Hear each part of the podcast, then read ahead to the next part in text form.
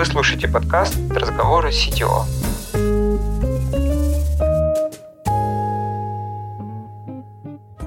В этом сезоне вместе с коллегами из других компаний продолжаем разбираться в деталях работы CTO. Каждый выпуск будет раскрывать одну тему. Мы с гостем обсудим ее с разных сторон – Глубже погрузимся в задачи, поговорим о найме и развитии этих лидов, open source, подходов и процессах разработки.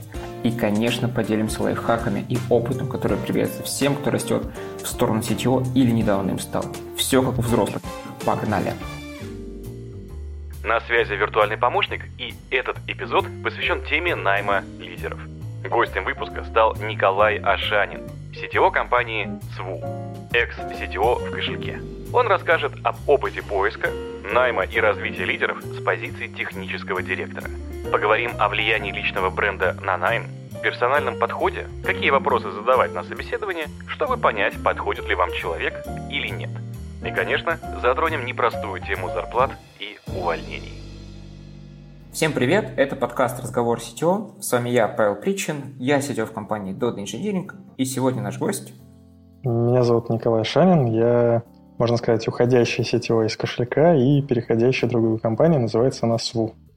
Mm, интересно, интересно, хороший заход. Мне, знаешь, Коль, хотелось бы поговорить с тобой о таких вечных вопросах, которые любому сетевому, неважно в какой то компании находишься, важны. Это вопросы лидеров, с которыми ты работаешь.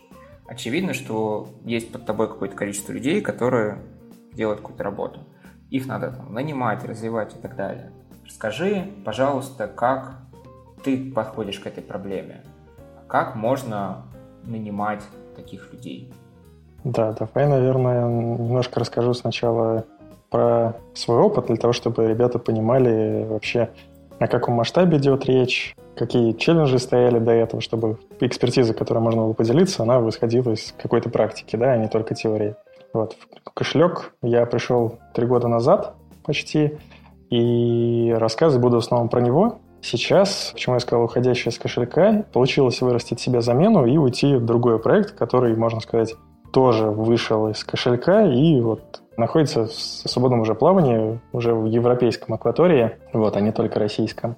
Но, тем не менее, замену, которую получилось найти, она тоже, скажем так, вышла из тех людей, которых я находил в процессе найма. Вообще, топик найма, на мой взгляд, это один из столпов руководителя, и не только, на самом деле, руководителя, а в целом, если говорить о компанию, да, то здесь какой-то момент до еще того, как Дудь нашел Доронича, я нашел его раньше, если честно, и мне очень понравилась его фраза, которую он делал во время там, выступления в каком-то из российских вузов, где он рассказывал про то, что такое на самом деле культура компании. И культура по компании, по его мнению, что в чем в целом я согласен, это банально три вещи. Кого мы нанимаем, кого мы увольняем и кого мы повышаем. Все остальное, скажем так, абстрактные достаточно формулировки, которые пытаются часто найти разные компании, это, не знаю, там, держаться как команда и так далее, и так далее, это все здорово, но по факту реально на людей влияют ровно эти три вещи. И люди, ну, по факту в IT, особенно не глупые, да, все это видят и понимают, что на самом деле себя представляет компания. То есть, если у вас есть какие-то, грубо говоря, подковерные игры, если у вас много политики и так далее, ну, будут приживаться определенные люди. Если у вас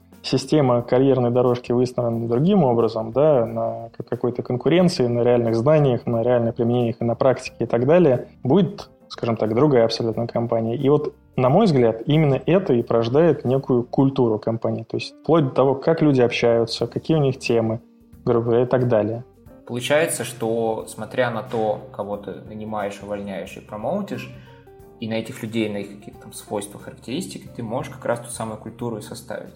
На мой взгляд, ровно так и есть. То есть те методы, назовем так, селекции, которые предъявляет руководитель при найме, особенно если речь идет про топ-менеджмент, да, то есть как в целом, там, не знаю, фаундеры подходят к поиску людей, как топ-менеджеры подходят к поиску людей и так далее, вот ровно это и формирует культуру компании, потому что, ну, грубо говоря, снизу, кажется, это сделать достаточно сложно, хотя тоже есть реальные примеры, как это делается, но вот, скажем так, самую большую, на мой взгляд, пользу улучшения культуры компании это как раз нахождение каких-то своих механизмов селекции новых сотрудников. И в том числе, мы, наверное, про это еще поговорим, какие-то корректные пути расставания со старыми сотрудниками, потому что, ну, это жизнь, такое тоже бывает, и если говорить про селекцию, селекция – это, к сожалению, не только найм, но и, скажем так, исправление собственных управленческих ошибок. Вот. Ну и, конечно, промоушены. Промоушены очень важно, скажем так, повышать корректно правильных людей. Что такое правильные люди и что такое корректно, конечно, у каждого в голове свое, да, но это точно влияет очень сильно на то, какую компанию вы строите в целом. И особенно это важно, если, вот, кстати, компания очень быстро растет, то есть, если, не знаю, вот кошелек вырос с 2020 года, с момента, как я пришел, до февраля 22 с 30 где-то до 130 инженеров. Появились новые, скажем так, горизонтальные даже уровни управления, да, то есть когда я приходил, были просто лиды, потом появились лиды лидов. Соответственно, то, каких людей приглашаете, то и будет означать, что за компания, в которой вы, собственно, работаете. Вот у меня такая примерно позиция. Все остальное это уже, ну, скажем так, какие-то бантики сбоку для улучшения той системы, которую вы строите. Давай попробуем как-то на конкретном примере описать, как это происходит. Вот, допустим, ты все-таки, вернемся к начальному вопросу, хочешь нанять какого-то лида, как ты это делаешь? Какие ты характеристики хочешь смотреть? Как ты понимаешь, что это важно и это не важно? В конце концов, какие, как понять, какой вопрос задать на собеседовании, который проверит? Можешь какой-то конкретный пример рассказать? Да, давай, наверное, еще немножко, скажем так, концептуального. Первое, наверное, с чего надо начать, это позиция, может быть, кому-то не близка, особенно там начинающим руководителям. На мой взгляд, ключевое понимание должно быть такое, что весь найм – это обязанность целиком руководителя. Неважно, какой у вас штат HR, сколько их, как они там много работают, грубо говоря, сколько они ищут, какие у них механизмы, насколько они полезны или, наоборот, там не помогают. Любой успех или провал, в первую очередь, это ваша ответственность как руководителя. Если вы в команду не можете найти человека, то это ваша ответственность. Если вы его ищете долго, там, с большими проблемами, это тоже ваша ответственность, потому что рекрутинг, на мой взгляд, это такая вспомогательная служба, которая решает поставленные задачи, которую ставит им руководитель. Если вы ее условно плохо формулируете, ну, проблемы ищите у себя, грубо говоря, со своей стороны лодки. Теперь давай, наверное, действительно поговорим про конкретику с момента как раз прихода в кошелек.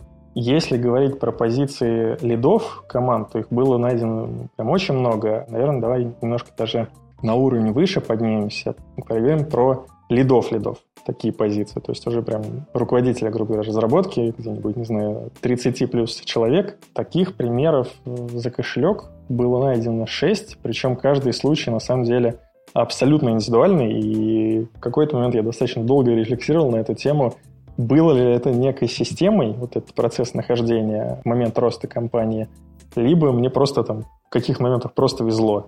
Но на самом деле правда где-то скрывается посередине, и то, и то, и какая-то система была, естественно, и тактика, которой я придерживался, и куча везения в каких-то моментах просто. Но, наверное, давай даже проще пойдем прям с этапа, вот как я это делал, грубо говоря, да, как получилось выстроить систему.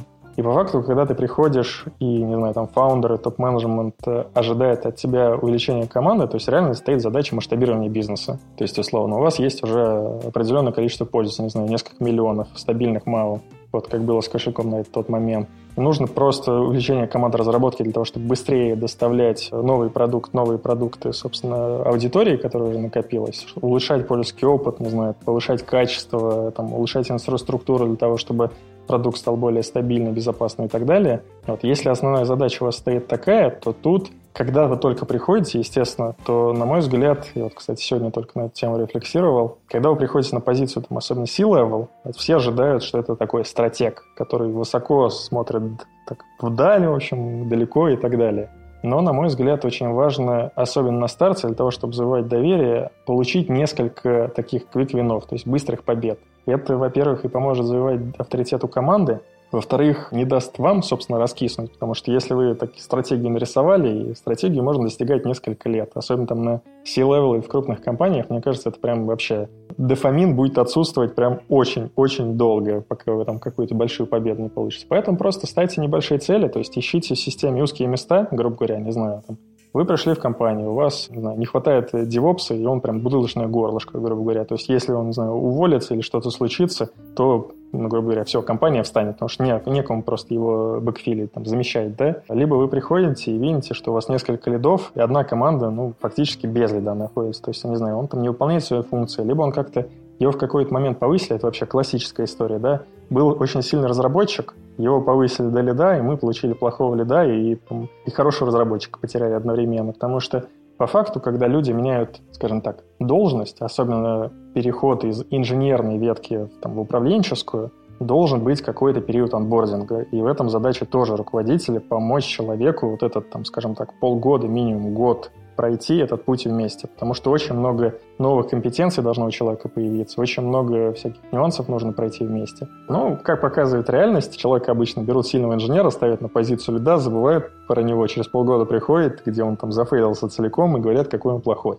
По факту, если какие-то проблемы возникают, и видите, что можете к их вином закрыть эту проблему, то решайте ее. То есть, если вы какую-то там узкое горлышко можете сразу устранить, не знаю, каким-то минимальным усилием, да, то есть у вас есть, не знаю, там 10 сложных позиций, одна попроще, но она вам закрывает там 20% всех проблем, которые у вас есть. Так здорово, попробуйте сконцентрироваться на нее. Это и авторитет команде, опять же, повысит, да, и какие-то проблемы ваши локальные решить, что даст конкретно вам больше времени для того, чтобы сфокусироваться уже на других вещах. Поэтому начинать всегда я рекомендую вообще с малого, не строить воздушные замки, корабли и так далее. То есть это, мне кажется, путь прям в никуда.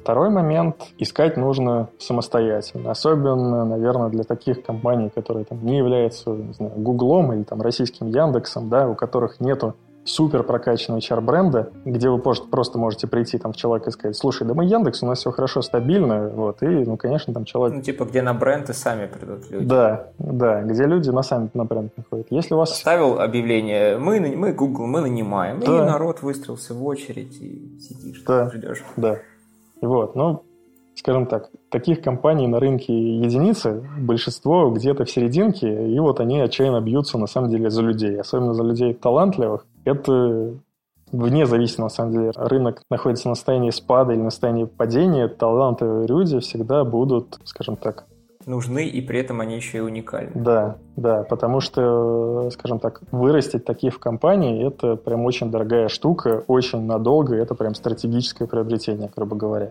И если, опять же, возвращаясь, в компании нет такого стабильного HR-бренда, или там он только зарождается, опять же, с вашей помощью и так далее, ищите самостоятельно. Вот прямо реально сидите, идите в LinkedIn, не знаю, на Headhunter и ищите людей.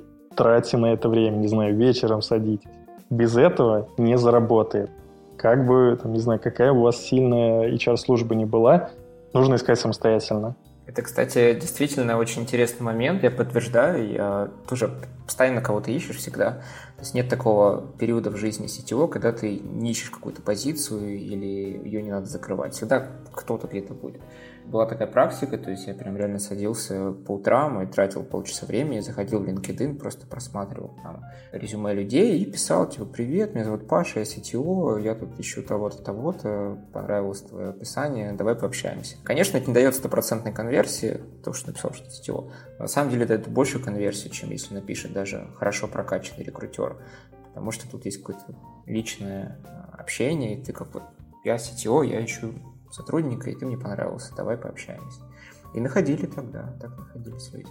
Вот так, собственно, я нашел как раз руководителя тестирования там, с достаточно большим опытом. То есть, чтобы понимать вообще масштаб людей, которых мы нашли и которых получилось за это время, это ребята в среднем 10-15 лет опыта в IT, и у каждого в предыдущем там до 70 человек в управлении. То есть они с точки зрения даже масштаба людей пошли на меньшие условия в каких-то моментах, там, с точки зрения, не знаю, интересности продукта и так далее, и так далее. И как раз вот руководитель тестирования, у меня получилась ситуация, что предыдущий человек ушел, и, собственно, я находился в достаточно патовой ситуации, ну, прям пошел реально на LinkedIn, стал искать, начал писать людям. В какой-то момент вышел на человека, и мы очень быстро, на самом деле, договорились. То есть я здесь твои слова прям целиком подтверждаю. Конверсия, не знаю, не то чтобы кратно, а на порядке выше, если человек там пишет именно руководитель. Даже неважно, это сетево, не сетево, если руководитель конкретного человека пишет, слушай, посмотрел твой профиль, давай пообщаемся, это нам интересно и так далее. Мы можем рассказать я конкретно могу потратить свое время как руководитель и рассказать тебе, над чем мы будем вместе работать. Это прям всегда такая, скажем так, искренность и душевность, она всегда людей подкупает очень сильно, чем просто HR, который, слушай, ну вот мы там еще, не знаю, 50 человек ищем, ты один из них, на самом деле я там тысячу писем разослала, и вот, грубо говоря, ты один. Индивидуальный подход точно работает. Сто процентов. Дальше можем проговорить на самом деле про HR-бренд, и опять к нему вернуться, да? Тут история интересная, что компании поставить и построить HR-бренд реально сложнее, чем конкретно отдельному человеку. То есть, скажем так, вырастить себе такую мини-звезду, у которой будет небольшой нетворкинг, ну, то есть не то, что весь рынок по всем стекам, но, там, не знаю, в каком-то отдельном конкретном стеке будете знать достаточно много людей, у остальных, грубо говоря, руководителей, это уже будет здорово. Что для этого нужно делать? На самом деле, очень простые вещи. Выступайте на конференциях, пишите статьи, это прям сильно помогает. У меня, вот я в какой-то момент писал, когда был архитектором, до еще CTO, писал блог про solution архитектуру, а писал его ровно в тот момент, когда пытался разобраться, а чем вообще я занимаюсь. Потому что на самом деле, это, кстати, тоже интересный момент, когда вот каждый раз мы говорили про переход там, с, с позиции сеньора, грубо говоря, на лида, каждый такой переход там, с сеньора на лида, с лида, не знаю, на архитектора, с архитектора на там, CTO или там, с лида на лида лидов, грубо говоря, это всегда полгода, год адаптации под новую роль, потому что она каждый раз различается, вот серьезно. И, ну, грубо говоря, я писал этот блог для того, чтобы разобраться, что вообще нужно делать архитектору. Вот, в какой-то момент там накопился миллион просмотров со всех статей, и люди реально стали узнавать, грубо говоря. То есть начинаешь общаться там в архитекторской тусовке, и говорит, слушай, а я вот не ты там написал статью? Или там, с кем-то из знакомых разговариваешь, он говорит, слушай, пытался посмотреть там, что такое нефункциональное требование, увидел твою статью, типа, блин, прикольно. Все это работает. И особенно, на самом деле, ребята, которые участвуют в программных комитетах разных конференций. Я подсел на это с Мобиуса в какой-то момент, еще там в каком-то 15 что ли году, и долго на самом деле думал, а зачем я на это трачу время, если я могу стать спикером, и это ну, грубо говоря, намного значимее, чем быть в программном комитете. Оказалось, на самом деле, что все то время, которое я инвестировал в эти конференции, не знаю, в подлодки, в Мобиус, другие конференции и так далее, это все окупилось полностью, потому что когда ты спикер, по факту что ты делаешь? Ты даешь доклад, выступаешь с ним и какой-то охват получаешь. Когда ты участник программного комитета, ты можешь познакомиться со всеми выступающими этой конференции, а с некоторыми даже поработать вместе, там, условно, докладом, какие-то свои мысли обсудить и так далее.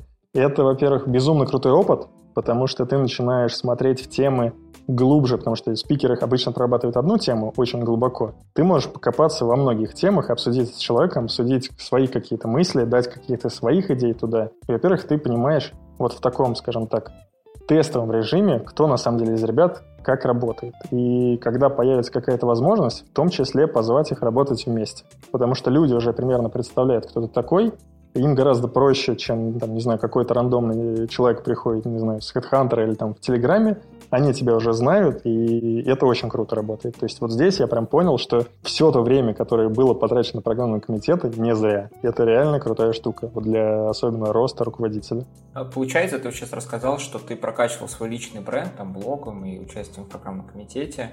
И личный бренд тоже способствует тому, что ты легче нанимаешь. Сто процентов. уже не какой-то там, ну, даже CTO, даже с хорошим лычкой. Все равно не какой-то no-name, все равно человек, которого, ну, по крайней мере, гуглится, который достаточно легко, имя, фамилию которого можно набрать, и примерно понятно, что он что-то писал, где-то участвовал, интернет все помнит и так далее. Но ты э, интересную вещь сказал. Ты сказал, что HR-бренд компании, он сильнее, чем личный бренд. Ну, при этом ты сейчас рассказал примеры, что ты вот личным брендом прокачивал, и с помощью этого как-то нанимался. Я сказал, его сложнее прокачать. Да, он не сильнее, его сложнее прокачать.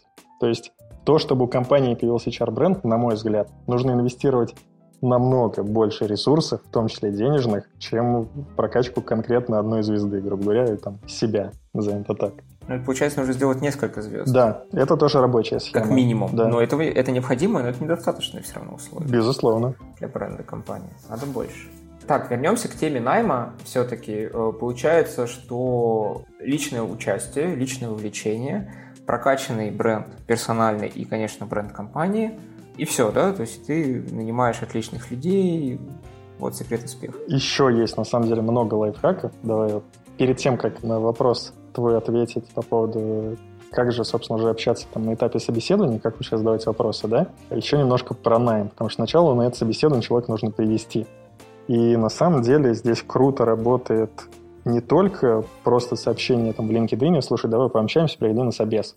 А если вам нужен прям вот, то есть вы видите, что человек звезда, вы уже с ним знакомы, допустим, даже, да, у него есть достаточно насиженное место, не знаю, в котором он работает энное количество лет, то есть такой не попрыгун, назовем так, по меркам рынка, да, и казалось бы, почему ему переходить? Очень круто работает так называемый пищевой хантинг. Это просто всем рекомендую. Божественная штука. Не знаю, человека приглашаете в бар или там на кальян какой-нибудь, господи, он точно перейдет к вам работать. Прям работает. Конверсия безумная. Пищевой hunting, когда, скажем так, я начал это пробовать, это прям реально очень крутая штука. И сюда же, на самом деле, можно для особо звездных позиций, скажем так, то есть, не знаю, вы ищете руководитель одного из, не знаю, своих стримов, юнитов, то есть лида лидов, такая уже серьезная позиция, либо если у вас, не знаю, матрица горизонтальная, да, где, там, не знаю, есть бэкэнд, есть мобилки, вам нужен руководитель какой бэкэнда, человек на 50, и это должен быть такой звездный человек, потому что очень много компетенций должно в нем быть. Не стесняйтесь в том числе не только самостоятельно это делать, но и приглашать, не знаю, там, своего руководителя, вплоть до фаундеров, грубо говоря. Это работает еще круче. То есть, когда человек прям видит, что ну, к нему столько внимания, что он настолько ценен, потому что, на самом деле, мы, наверное, еще должны проговорить про мотивацию, да, как понять, какая у человека мотивация, почему он в целом может перейти, наверное, чуть попозже это сделаем, но очень много, на самом деле, компаний в мире, как показывает практика, в которых внимания сотрудникам не хватает. Очень много, скажем так, фривольности руководитель собственную архитектуру, я имею в виду привольности в высказываниях допускает. Не знаю, говорят, что слушайте, стек, на котором мы работаем, это кусок непонятной шняги, или не знаю, а давайте, вот мы писали 10 лет на нативных платформах, а теперь кросс-платформы. При этом такие, или не знаю, очень часто слышу, тестирование не нужно. То есть, не знаю, у человека в штате, который он набирал 50 человек тестировщиков, он такие высказывания допускает. Но, на мой взгляд, это в том числе показывает некомпетентность руководителя, потому что все такие, особенно значительные архитектурные переходы, они должны быть ну, прямо аргументированы. И явно ни на каких-то общих собраниях, не видя таких набросов, потому что вот это реально демотивирует людей. И на этом их можно ловить. И тут же опять, наверное, момент такой, что, кстати, перейдем к вопросу про уже собеседование. А, давай только я, прежде чем перейдем к вопросу собеседования, немножко попытаюсь обобщить то, что ты сказал. То есть важно лично участвовать, важно иметь сильный бренд свой и компании, важно уделять внимание человеку какой-то персональное, и это получается, если ты сам пишешь. Вот твой хак про пищевой хантинг, как ты сказал. И человек приходит, и дальше начинается, собственно, этап собеседования. И вот тут как раз вопрос, а что же на этом этапе собеседования надо спрашивать? Почему это, а не что-то другое? Слушай, вопрос и тема на самом деле очень обширные, но давай упростим немножко картину. То есть первое, очень сильно зависит от той позиции, на которой находитесь вы сам. То есть если вы CTO, грубо говоря, понятно, что экспертного уровня во многих стеках у вас не будет. Ну, иначе странно, если там сетевой большой компании, не знаю, на 200 инженеров, грубо говоря, если у вас экспертные знания во всех стеках, которыми работает компания, я буду очень удивлен. Я таких людей не встречал. Как правило, это выходцы из какого-то одного или двух стеков с экспертными знаниями, которые превратились сначала в лида, то есть прошли такой классический карьерный путь, превратились в лида, потом лида лидов, потом, не знаю, какой-то руководитель группы разработки, потом стали сетевой, грубо говоря. Вот классический путь. То есть у человека может быть широкая эрудиция во многих стеках, но именно экспертности это, как правило, не знаю, один-два стека. Потому что иначе это, честно, очень странно, у него будет... То есть время все равно ограничено, которое на, человек может потратить на получение знаний, да, и CTO это уже, скажем так, очень много должно быть компетенций софт-скилловых, назовем так, с точки зрения выступлений, с точки зрения мотивации сотрудников, с точки зрения того же найма, увольнения и так далее. И, конечно, там времени на изучение новой стеки будет все меньше. Поэтому первое, наверное, если вы уже там CTO, не знаю, ищете какого-то технического лидера, особенно которого у вас еще нету, то есть, давай пример, вы втягиваете в компанию email, то есть, не знаю, продукты придумывали идеи, вам точно нужны, не знаю, нейроночки для определенных алгоритмов. Как бы самый банальный кейс, конечно, это где-то купить их на стороне, просто чтобы не тратить больше денег. Но, к примеру, вы поняли, что на рынке таких продуктов нету, вы делаете революцию, окей, пришли, неважно как, пришли к задаче, что нам нужен руководитель группы ML-разработки вместе с разработчиками. У вас такой экспертизы нет. То есть, вот, не знаю, как у CTO просто. что в этом случае делаем? То есть, когда есть экспертиза как сетевой, ну, конечно, здорово. Там, да, ты сам вышел из ML, можешь поспрашивать спокойно все вопросы. Не знаю, тут проблем не должно возникнуть. То есть, э, ну, как правило, когда человек переходит на лидовую позицию, у него там уже в багаже 100-200 интервью должно быть, на мой взгляд. То есть, как правило, там, практика показывает, обычно интервью они в течение нескольких лет набираются, и там 100-200 за несколько лет набрать не проблема, особенно по своему стеку. Что делать, когда этого опыта нету, соответственно? То есть понятно, что с точки зрения какой-то эрудиции примерно понимаешь, как там работают нейронки, да, примерно понимаешь, как там не знаю, как они устроены внутри, как, не знаю, там, гугловые технологии работают, да, TensorFlow всякие и так далее. Но вот конкретно спрашивать, ну, не хватает экспертизы. Что там в этом случае делать? Я в этом случае подходил, наверное, всегда к одному и тому же, то есть нужно искать экспертизу снаружи, вот. И здесь, на самом деле, то есть первый, опять же, нетворкинг, который удалось собрать в течение жизни, чаще всего это люди не только одного твоего стека, из которого ты вышел, а из многих.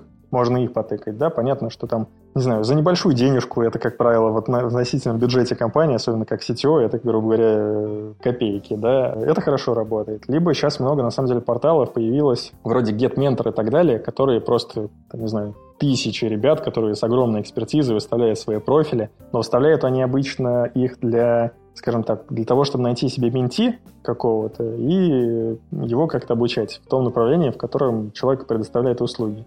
Но на самом деле, если написать им и попросить провести интервью, ни одного отказа еще не видел. Обращался несколько раз по нескольким стекам, в том числе не совсем, ну, скажем так, около разработческим, то есть там по безопасности спрашивал вопросы и так далее, и так далее, никогда не отказывали. То есть людям это в том числе интересно, ну, как правило, какой-то дополнительный заработок, потому что поэтому это работает. Соответственно, с технической частью проблем не должно быть. То есть если вы в целом как минимум у вас хороший уровень, там, и вы можете спросить, либо найти хорошие эксперты, здесь фильтр должен работать четко. Другой вопрос возникает, что все равно эксперта какого-то, какой он ни был, даже если у вас компания есть эксперт по этим технологиям, особенно если вы ищете какого-то руководителя, то все равно нужно как-то это дабл-чекать и так далее. И самый простой здесь способ, который, ну, мне кажется, то есть не будем, наверное, рассматривать вообще какие-то клинические ситуации, когда человек приходит, не знаю, на позиции лида лидов, а его спрашивают просто по шаблону вопросов, которые заготовлены для каждого участника. Ну, честно, мне кажется, это всегда очень странно. Обычно там даже на лидовой позиции начинается разговор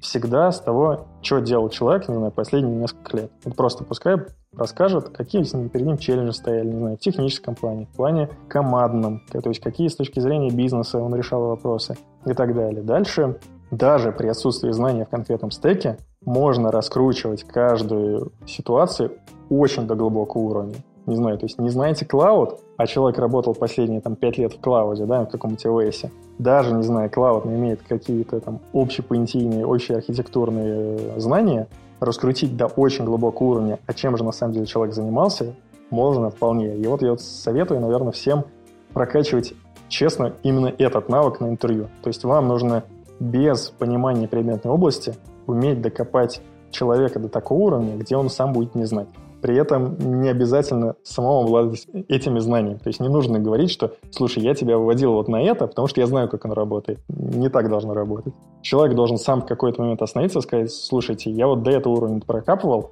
а дальше уже не смотрел. И вот это работает очень круто. На самом деле и с командой это работает, то есть вопросы по команде, вопросы, не знаю, по мотивации, вопросы, не знаю, опять же, по тому же найму, как человек делал, так и в техническом плане. Работает безотказно, а самое главное, это тоже, на мой взгляд, оставляет приятное впечатление, потому что человек спрашивает каким-то абстрактным вопросом, не знаю, по технологиям, которые он никогда не трогал, а реально по его опыту. Если все интервью у вас удается провести именно по стеку и не только стеку, а вообще по проблемам, которые решал человек, на мой взгляд, это работает тоже практически безотказно. То есть человек выйдет и скажет крутое интервью. Именно вопросы по конкретному опыту. Да. Не какие-то там теоретические, да. получается. А вот если такая ситуация, как бы ты поступил? Просто многие вопросы формулируют именно так. И на мой взгляд, ты правильно говоришь, что это очень плохо, потому что гипотетические ситуации, они э, на той гипотетической, что в них может быть по-разному все быть. А реальный опыт – он на то и реальный, что ты можешь всегда задать какой-то вопрос уточняющий, и так как это реально было на самом деле, то человек тебе уточнит, ответит, ну или ты задашь вопрос типа, а почему ты так именно поступил? А какие у тебя были альтернативы в тот момент? И почему ты отверг эти альтернативы? И вот там ты как раз все правильно, ты говоришь, скрывается. Вот как раз про да, теоретическую часть, теоретические вопросы, как бы ты поступил в той или иной ситуации, мне кажется, их реально нужно как ты сказал, накручивать прям на реальный живой опыт. То есть именно почему так человек, какие альтернативы у него были, то есть как он, почему это решение не принимал скажем так, видел ли он вообще какие-то другие варианты в этот момент и так далее. И вот это реально работает круто. Ты рассказал, как можно проверить, например, какие-то экспертные знания, назовем это так. Все равно, если ты нанимаешь лидера в какой-то области, он должен иметь какие-то экспертные знания в своем направлении. Ну, чем выше лидер, тем больше у него должна какая-то доля менеджерских или там, общих менеджерских знаний. Но как проверять именно, что какие-то лидерские навыки и как проверять соответствие культуры той самой, с которой мы начинаем. Тут на самом деле, как правило, из предыдущего опыта становится много вещей достаточно понятно. То есть вообще какие, скажем так, вызовы перед человеком стояли. Да? То есть странно сейчас прозвучит, но, на мой взгляд, такая определенная черта, которая должна быть в жизни каждого руководителя перед тем, как считать его совершеннолетним, да, в некотором плане, это увольнение человека. Прозвучит жестко, но рано или поздно каждый руководитель с этим сталкивается. И если к вам приходит человек на позицию, не знаю, вот ему просто повезло в жизни. Он сначала был лидом, потом стал руководителем разработки, потом пришел на какую-то высокую позицию, и так получилось, что ну просто повезло человеку, он никогда не увольнял. А сейчас у вас возникает ситуация, неважно, какая она плана возникает, то есть просто пришел в команду, и там есть кто-то токсичный. Или, не знаю, ошибка найма, банально, да, то есть нанял человека, вроде все хорошо было, испыталка закончилась, и поняли, что, ну, не подходит и так далее. Вот если у человека опыта увольнения не было, это прям больно. И самое важное, что чем выше, то есть это как, не знаю, сравнение такое странное, переболеть ветрянкой. То есть если в детстве переболел, когда был маленьким лидом, у тебя команда три человека, так расстались, скажем так, с человеком, все хорошо. Если у вас уже большая команда, и вам нужно увольнять, не знаю, там, руководителя разработки, а у вас никогда такого опыта не было, ох, у вас и болезненно это все пройдет. В общем, это, это прям реальная практика, и никому, то есть не бегите сразу исправлять это, это, если у вас такой пробел есть, исправлять этот пробел, то есть увольнять людей, но я прям считаю это очень важной компетенцией. Потому что жизнь, к сожалению, особенно сейчас, это не только рост компании, да, это там разные ситуации бывают, но и ключевое, особенно когда вы быстро растете, если вы быстро растете без селекции, то есть без исправления собственных управленческих ошибок, то есть первое, это нужно признать, что вы наняли не того человека, может быть по абсолютно разным. То есть просто не подходит компания, опять же, как ты сказал, по культуре компании. То есть вы наняли, подумали, что замечательный эксперт, но он просто пришел как эксперт реально крутой, но разругался всей командой. Что делать? То есть либо команда у тебя встает и выходит, либо человека увольняет. Ну, как бы чаще всего ответ, к сожалению, очевиден. Исправлять свои ошибки нужно. И нужно уметь доносить до команды, почему эти ошибки были совершены, тоже важно. То есть нельзя просто прийти, там, уволить человека, никому об этом ничего не сказать. Это, ну, мягко говоря, с точки зрения вашего авторитета как руководителя будет да, да. ну, очень некорректно. Всегда бывает такая ситуация, что ты увольняешь какого-то человека, и э, тебе очевидно, что к нему было миллион вопросов, миллион шансов давали, и ничего он не сделал, да и вообще просто какой-то кошмар но в достаточно большом коллективе, я думаю, человек 10 плюс, всегда найдется пару человек, которые скажут, да как же так, он же был настолько прекрасным, настолько идеальным, настолько суперсовершенным, и вы такие негодяи, что вы его уволили. Это вы на самом деле мудаки, те самые, а не он, которого вы уволили. И вот это важно объяснять, почему так происходит, иначе из-за отсутствия информации люди, увы, будут часто достраивать эту информацию и замещать ее какими-то своими домыслами, слухами, сплетнями. И вот это страшно. Да, все так и есть. То есть любой информационный вакуум, он очень опасен. Неважно, по какой причине он образуется, и ваша задача как руководителя как раз следить за этим вакуумом и заполнять его. Знаешь, для меня вот вопрос увольнения – это какая-то просто финальная стадия жизненного цикла часто. То есть ты как руководитель можешь кого-то нанять, кого-то развить, что-то вместе сделать, и потом наступает какой-то следующий этап, либо человек идет дальше – либо он увольняется сам, либо ты его увольняешь, и получается, что это просто, как бы, вот, знаете, есть жизненный цикл программ, вот, что они начинаются, развиваются, удаляются. Тут то же самое, на самом деле, происходит. Какой-то жизненный цикл руководителя, который проходит через разные этапы и завершается. И без него часто очень сложно сказать, насколько ты хорошо поработал. То есть, что в итоге? Человек остался на этом уровне, и компания выросла, он все там же? Ну, наверное, это тоже есть вопросы, почему так. Слушай, с точки зрения увольнения, тут еще, наверное, два момента хотелось бы подсветить. Вообще, как оценивать руководителя? На мой взгляд, во-первых, не надо, то есть есть много выступлений на эту тему, что такое увольнение, как к нему относиться. Точно не надо относиться как к трагедии, и не надо, скажем так, как называется, сжечь все мосты с человеком. Это максимально некрасиво, даже если у вас не получилось, не знаю, вы вошли даже пускай в какую-то конфликтную стадию, жизнь долгая, компаний много, вы все равно при всем желании поработаете еще в каких-то компаниях, и, возможно, у вас встретятся пути еще раз. Либо, допустим, человек не подошел на конкретном месте, но через пять лет он приобрел другие компетенции и вполне может подойти вам в другом месте. Поэтому расставаться нужно тоже на позитивной ноте. То есть не надо приходить, не знаю, говорить, ты, в общем, чудак на букву М, ничего не справился, в общем, давай вали отсюда, вообще мы тебя, типа, не любим все и так далее. И, на мой взгляд, очень показательно, у меня такие случаи были, если вы расстаетесь с человеком, особенно, то есть, во-первых, увольнять должен точно руководитель, это всегда прям факт. Руководитель должен прийти, грубо говоря, мы начали про найм, теперь про увольнение говорим, то же самое. В увольнении тоже всегда должен делать руководитель. Не должно быть такого, что HR приходит и говорит, слушай, мы вот подумали, ну, короче, вот так и так не, не подходишь. Ты давай до свидания. Нет, это должен делать руководитель. Руководителя, если хватает, скажем так, яиц нанимать людей, он должен и увольнять людей. Было несколько в жизни примеров, когда с человеком пришлось расстаться по ряду, ну, скажем так, профессиональных причин, конечно, вполне общение продолжается. То есть человек звонит, не знаю, получить рекомендации там, для своей новой работы, либо спросить какой-то фидбэк, чтобы ему дать, либо наоборот там посоветует каких-то своих коллег. Это тоже очень ценно. Это как раз разговоры, там, если про найм говорить, очень нужно следить за тем, как вы проводите интервью, не только с точки зрения отсева, а с точки зрения, что если вы какого-то кандидата отсеяли, потому что он просто слабый, если ему в целом все понравилось, он может привести человека, который сильный, и порекомендовать. А если вы просто всех слабаков э, посылаете, типа, слушай, мы вот на тебя 10 минут потратили, короче, ничего в тебе не увидели, ну, конечно, он никому рекомендовать эту историю не будет. Зачем? Я даже скажу больше, вот у нас в Dodo тоже были кейсы, когда мы отказывали человеку на собеседовании, потому что, ну, ну не знает какие-то области, они нужны. И при этом, когда ты отказываешь, вот мы всегда даем рекомендации, типа, вот эти вот области у тебя западают, и даже, может быть, вот это стоит почитать, вот это стоит изучить, с тем намерением, что, дескать, изучи, прокачай, приходи заново, попробуй, и, может быть, все получится. И э, ты знаешь, это происходило. У нас есть ряд кейсов, когда человек после такого отказа через какое-то время, то есть кто-то через полгода, кто-то через пару лет, приходил вновь, прокачавшись по каким-то частям, и отлично показывал себя в итоге.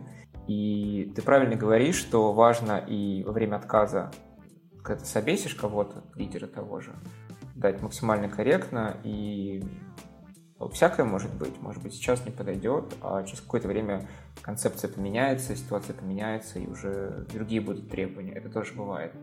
И при увольнении также. Надо расставаться всегда с людьми максимально по-человечески, несмотря на то, что было. И еще один момент про найм, такой интересный.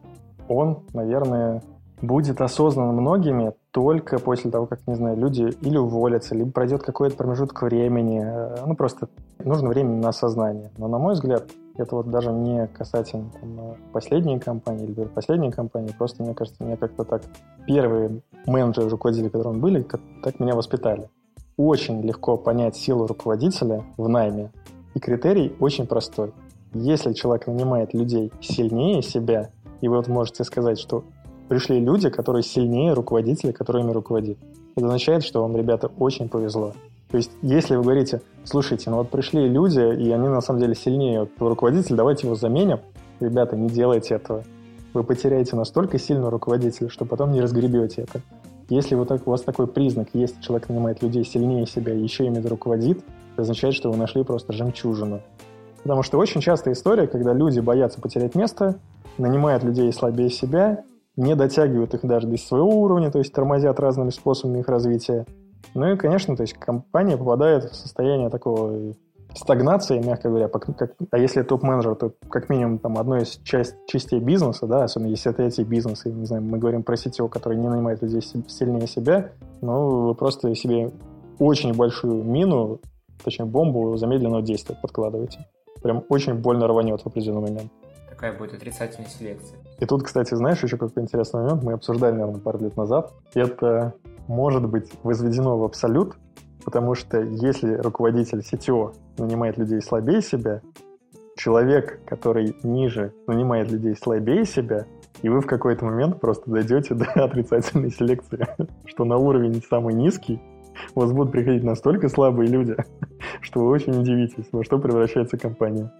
А потом возникает вопрос. Вот нам нужно закрыть какую-то позицию, и кого же из наших взять? Никто не подходит. Все такие неподходящие в каком-то смысле. Еще один интересный момент уже в такой финальной стадии собеседования. Допустим, мы его провели, задавали вопросы, подходим друг к другу.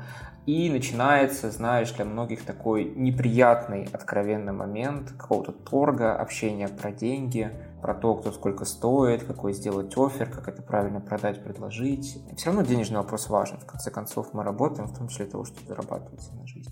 Как ты вот эту проблему для себя решаешь? Какие у тебя есть подходы? Первый, наверное, я бы не сказал, что это проблема, это просто рабочий момент. Да, то есть это должно совершенно быть нормально обсуждать финансовые вопросы. И свой собственный, и, как говоря, с сотрудниками. Мне кажется, это просто часть рабочего процесса. Второй момент, мы в самом начале затронули вопрос мотивации. На уровне уже руководителей, там руководителей лиды, лидов и так далее, часто ребята меняют работу не из-за зарплаты, как бы странно это ни звучало.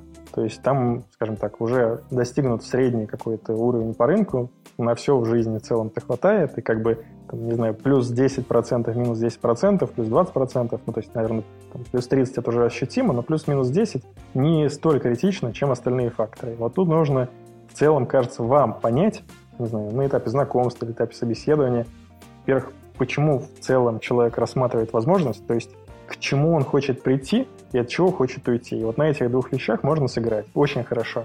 Потому что если человеку, не знаю, не хватает безопасности на работу, то есть его все время, там, не знаю, ругают или еще что-то, да, хотя он прекрасно выполняет свою работу, просто руководитель не может грамотно оценить, что человек делает. Ну, как бы вот эта фома, которую руководитель вырождается, оно из низких компетенций руководителя перекладывается на сотрудника. Ну, начинается просто конфликт, грубо говоря. Если в этом плане там безопасность нужна, это одна история, да, ее можно обеспечить. Если нужна там компетентная команда, это другая история. Ну, в общем, историй здесь может быть много, что в целом дает преимущество при обсуждении вопроса зарплаты. То есть сложнее всего разговаривать о зарплате, когда у вас нету никакого конкурентного преимущества. Не знаю, вы пилите неинтересный продукт, давай так, э, не знаю, какой-нибудь, ну, не буду называть, что такое неинтересный продукт, у каждого это свои вещи, да, порно-сайт, грубо говоря, хотя кому-то может показаться это супер интересным. У вас нету сильной команды, у вас нету, не знаю, какой-то стабильности, вы в целом небольшие и так далее. Вот когда ни одного конкурентного преимущества нету, наверное, в разговоре о деньгах это сложнее сделать. И при этом вы еще там неизвестный. То есть люди могут приходить персонально под вас, это тоже важно. А если хотя бы есть какое-то преимущество, не знаю, у вас есть крутой продукт, но нет еще сильной команды. Это, это уже прям продающая история. Или, не знаю, у вас есть собственное какое-то там реноме, которое вы можете там продавать. Это тоже очень сильная история. Либо у вас, не знаю, продукт пока в стадии разработки, но есть сильная команда инженерная, это тоже очень сильно продающая история. Это все позволяет, скажем так, демпинговать, наверное, на неком финансовом вопросе. Вот. Теперь что делать, наверное, с самим финансовым вопросом? Ну, первое, не стоит его явно бояться, а чтобы его не бояться, вам точно поможет понимание, что сейчас происходит на рынке. Эта история прям сложная. Как это делать? Ну, во-первых, есть во-первых, есть агентство, которое представляет платные услуги. Это работает реально круче всего. То есть есть исследования, не знаю, там на HeadHunter, на Хабре, если говорить о российском рынке. Они, как правило, на мой взгляд, по крайней мере, не очень реально отражают действительность, они скорее говорят о трендах. Вот. О конкретных цифрах там судить сложно. При этом есть агентство, которое предоставляет такие услуги за отдельную денежку, и там цифры уже прям реальные. То есть вы можете понимать, в каких российских компаниях какие есть зарплаты, на каких грейдах, потому что у большинства уже, особенно крупных гигантов, не знаю, банковской сферы или там того же Яндекса, все градировано. На определенном грейде, то есть там есть прям четкая разметка, не знаю, особенно среди руководителей, там, не знаю, 18 грейд – это такое количество человек в команде, там 19 грейд – такое количество человек в команде, такое влияние бизнеса и так далее. Если вы конкретно знаете вилки, вам сильно проще, потому что если находятся вилки, ну, тут уже идет как бы не, не столь важно. Тут еще надо понимать, если у бизнеса, кстати, такая возможность, потому что иначе нужно как-то продавливать эту историю. Либо в одну, либо в другую сторону. То есть есть ребята, которых там, в том числе ну, там, за интересностью проекта пришли, скажем так. Либо за каким-то будущим челленджем, либо за какой-то, в том числе, будущий, будущим финансовым ростом. Потому что во многих компаниях, там, в том числе и наши, обычная история финансовая, это там не классический оклад, да, либо оклад плюс бонусы, либо оклад плюс опционы и так далее. И вот если дать возможность человеку представить это в сумме, то есть не говорить, не знаю, ты там будешь получать 100 тысяч рублей, а с бонусами, не знаю, у вас в полгода еще там 4 оклада. Ну, конечно, это гораздо больше, чем твои 100 тысяч рублей на руки. Либо опцион, который при условии того, что у вас динамически развивающаяся компания, она там на периоде какого-то процента промежутка, точнее, времени, будет расти. Это тоже нужно человеку все подсвечивать как преимущество, которое он получает. Поэтому на систему, в том числе в финансовом вопросе, нужно смотреть немножко шире, чем просто на какую-то одну зарплатную цифру, на мой взгляд. Мы отлично поговорили о том, как нанимать, что делать, какие там есть э, подходы. И можешь дать какие-то еще общие рекомендации по найму для наших слушателей? Да, наверное, давайте попробуем прям кратенько то, что мы еще не обсуждали. Раз мы начали с того, что ответственность за найм – это ответственность руководителя, оферы, пожалуйста, вручайте тоже лично. Не посылайте HR. То есть вы поговорили, у вас все этапы завершились хорошо, и вы уже думаете, что все хорошо, человек его примет, присылайте офер самостоятельно. Лучше созвоните, скажите, слушай, я буду рад тебя видеть в своей команде, вот такие-то условия и так далее. Второе – это если у вас прям стоит челлендж, точки зрения, что вам нужно найти не одного человека, не знаю, масштабироваться за год в два раза, то делайте из этого реальную аналитическую воронку с конверсиями, с какого этапа у вас какой идет просадка. Не знаю, вы отправляете 100 приглашений с вопросом о том, чтобы познакомиться, вам никто не отвечает, ну, ищите проблему здесь. Если у вас 100% отвечает на этот вопрос, но после собеседования вы ноль офферов делаете, ну, значит, вы просто отправляете не тем людям. В общем, смотреть на воронку с точки зрения статистики всегда помогает, особенно там в вопросе, которые как раз этим статистическим, скажем так, метрикам способствуют. То есть, может, если можно разложить на всякую вороночку, это прям замечательно. Третье, наверное, еще раз повторюсь, это важно, это смотреть на мотивацию. Хоть рынок айтишный говорит о том, что финансовый вопрос стоит остро, у некоторых людей он даже не в топ-3, как бы странно это ни звучало. Если, особенно руководителей, то есть, как правило, у тех ребят, у которых уже хватает на жизнь, там, на семью и так далее, очень часто будет стоять вопрос, что дальше, и вообще какие-то достиженческие амбиции. Вот здесь нужно играть. Тех лидов в том числе, кстати, они рассматривают часто это как промежуточный этап для того, чтобы расти дальше. И, наверное, еще один момент, если, скажем так, заканчивать эту историю, у меня был случай, когда то есть, надо было найти пять техническими руководителями, то есть лидов-лидов. Команда потихонечку устраивалась, люди уже находили сами себе. Проблема была в том, что я не мог найти себе на тот момент руководителя бэка, который взял бы на себя бэк, плюс инфраструктуру и так далее. И позиция была супер критичной, потому что, скажем так, на 10 миллионах пользователей, которые было на, на тот момент, можно сказать, что прям уже достаточно такой хороший highload был. Плюс был ряд проблем с тем, что компания развивалась там, по какому-то стартапному ритму. То есть в бэке было много проблем, которые регулярно приходилось каким-то образом не знаю, хеджировать, защищать и так далее, в том числе инциденты на проде, грубо говоря. И мне прям очень горел человек вот этот. То есть я, наверное, это был самая горячая у меня позиция в тот момент. И искал я его с момента открытия позиции до найма 9 месяцев. В общем, как ребенка родил. В какой-то момент, честно признаюсь, я сдался. Что это означает? Что были люди в воронке, и я сделал офер.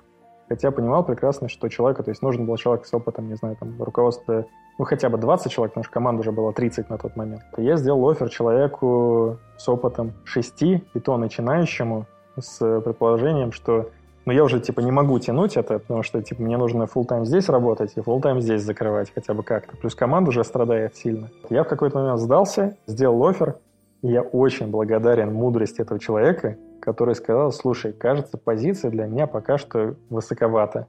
И это дало мне месяц до нахождения человека, который подошел идеально, и который, собственно, сейчас и будет возглавлять, то есть станет следующим CTO, собственно, компании. То есть не сдаваться нужно никогда, не падайте духом. Будет иногда капец как сложно, и казаться, что уже все, то есть не найдете никого, на рынке всех перебрали и так далее. Будет очень грустно, но, как правило, за сумерками будет следовать рассвет. Важно не идти на уступки в этом моменте, как мне кажется, потому что риск того, чтобы я взял э, человека без опыта, я, во-первых, свою проблему не закрыл, потому что мне придется бы следить за этим всем. А во-вторых, я бы создал новые, потому что в момент роста человека ну, явно будет наломано много дров. И вот, и на критических направлениях, которые на тот момент явно было, это направление не критических, таких ошибок допускать, конечно, нельзя. Поэтому я очень благодарен человеку за его мудрость, что он так сделал, и очень благодарен за то, что в целом здесь мне поспособствовала удача. И вот если, наверное, завершать уже разговор, то удачи будет много. Вопрос в том, что кажется, кто больше чего-то пробует, у того больше эта вероятность удачи и появиться. Поэтому чем больше попробуете, тем выше вероятность, что у вас все будет хорошо. Будете мало пробовать, ну, вероятно, что не очень получится. Потому что если, опять же, всю историю, которую я сказал, с самого начала взять, то есть там, написал в LinkedIn человеку, да, он ответил. Мы договорились о всем, он пришел там через две недели и выстроил хорошую там систему тестирования, нагрузочного тестирования и так далее. Повезло, повезло. Можно говорить, не знаю, там, с людьми, которые написал там с конференции, они согласились прийти. Повезло, повезло. Но опять же, это можно рассматривать с точки зрения везения, а можно рассматривать, что просто было достаточное количество попыток для того, чтобы хоть одна из них, грубо говоря, выстрелила.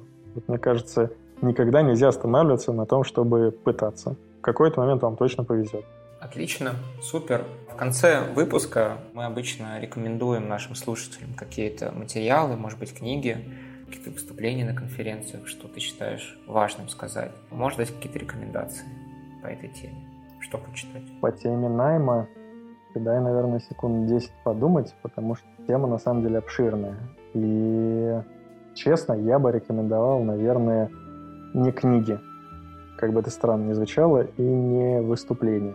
Я бы вам рекомендовал для тех, кто только там, вступает на этот путь, либо у кого-то реально там был раньше маленький челлендж, маленькая команда, а теперь стоит эта проблема остро, поговорить с теми, кто уже эту проблему когда-то решал.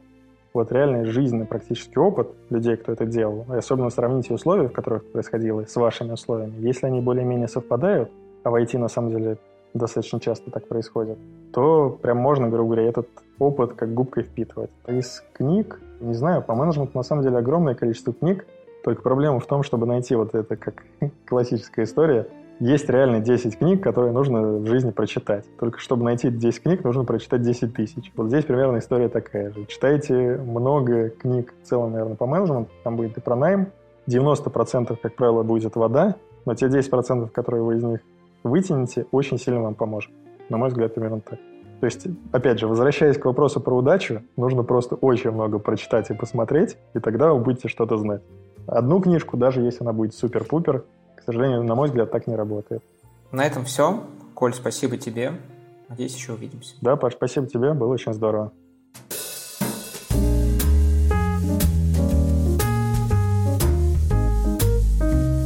Это был подкаст «Разговоры с CTO».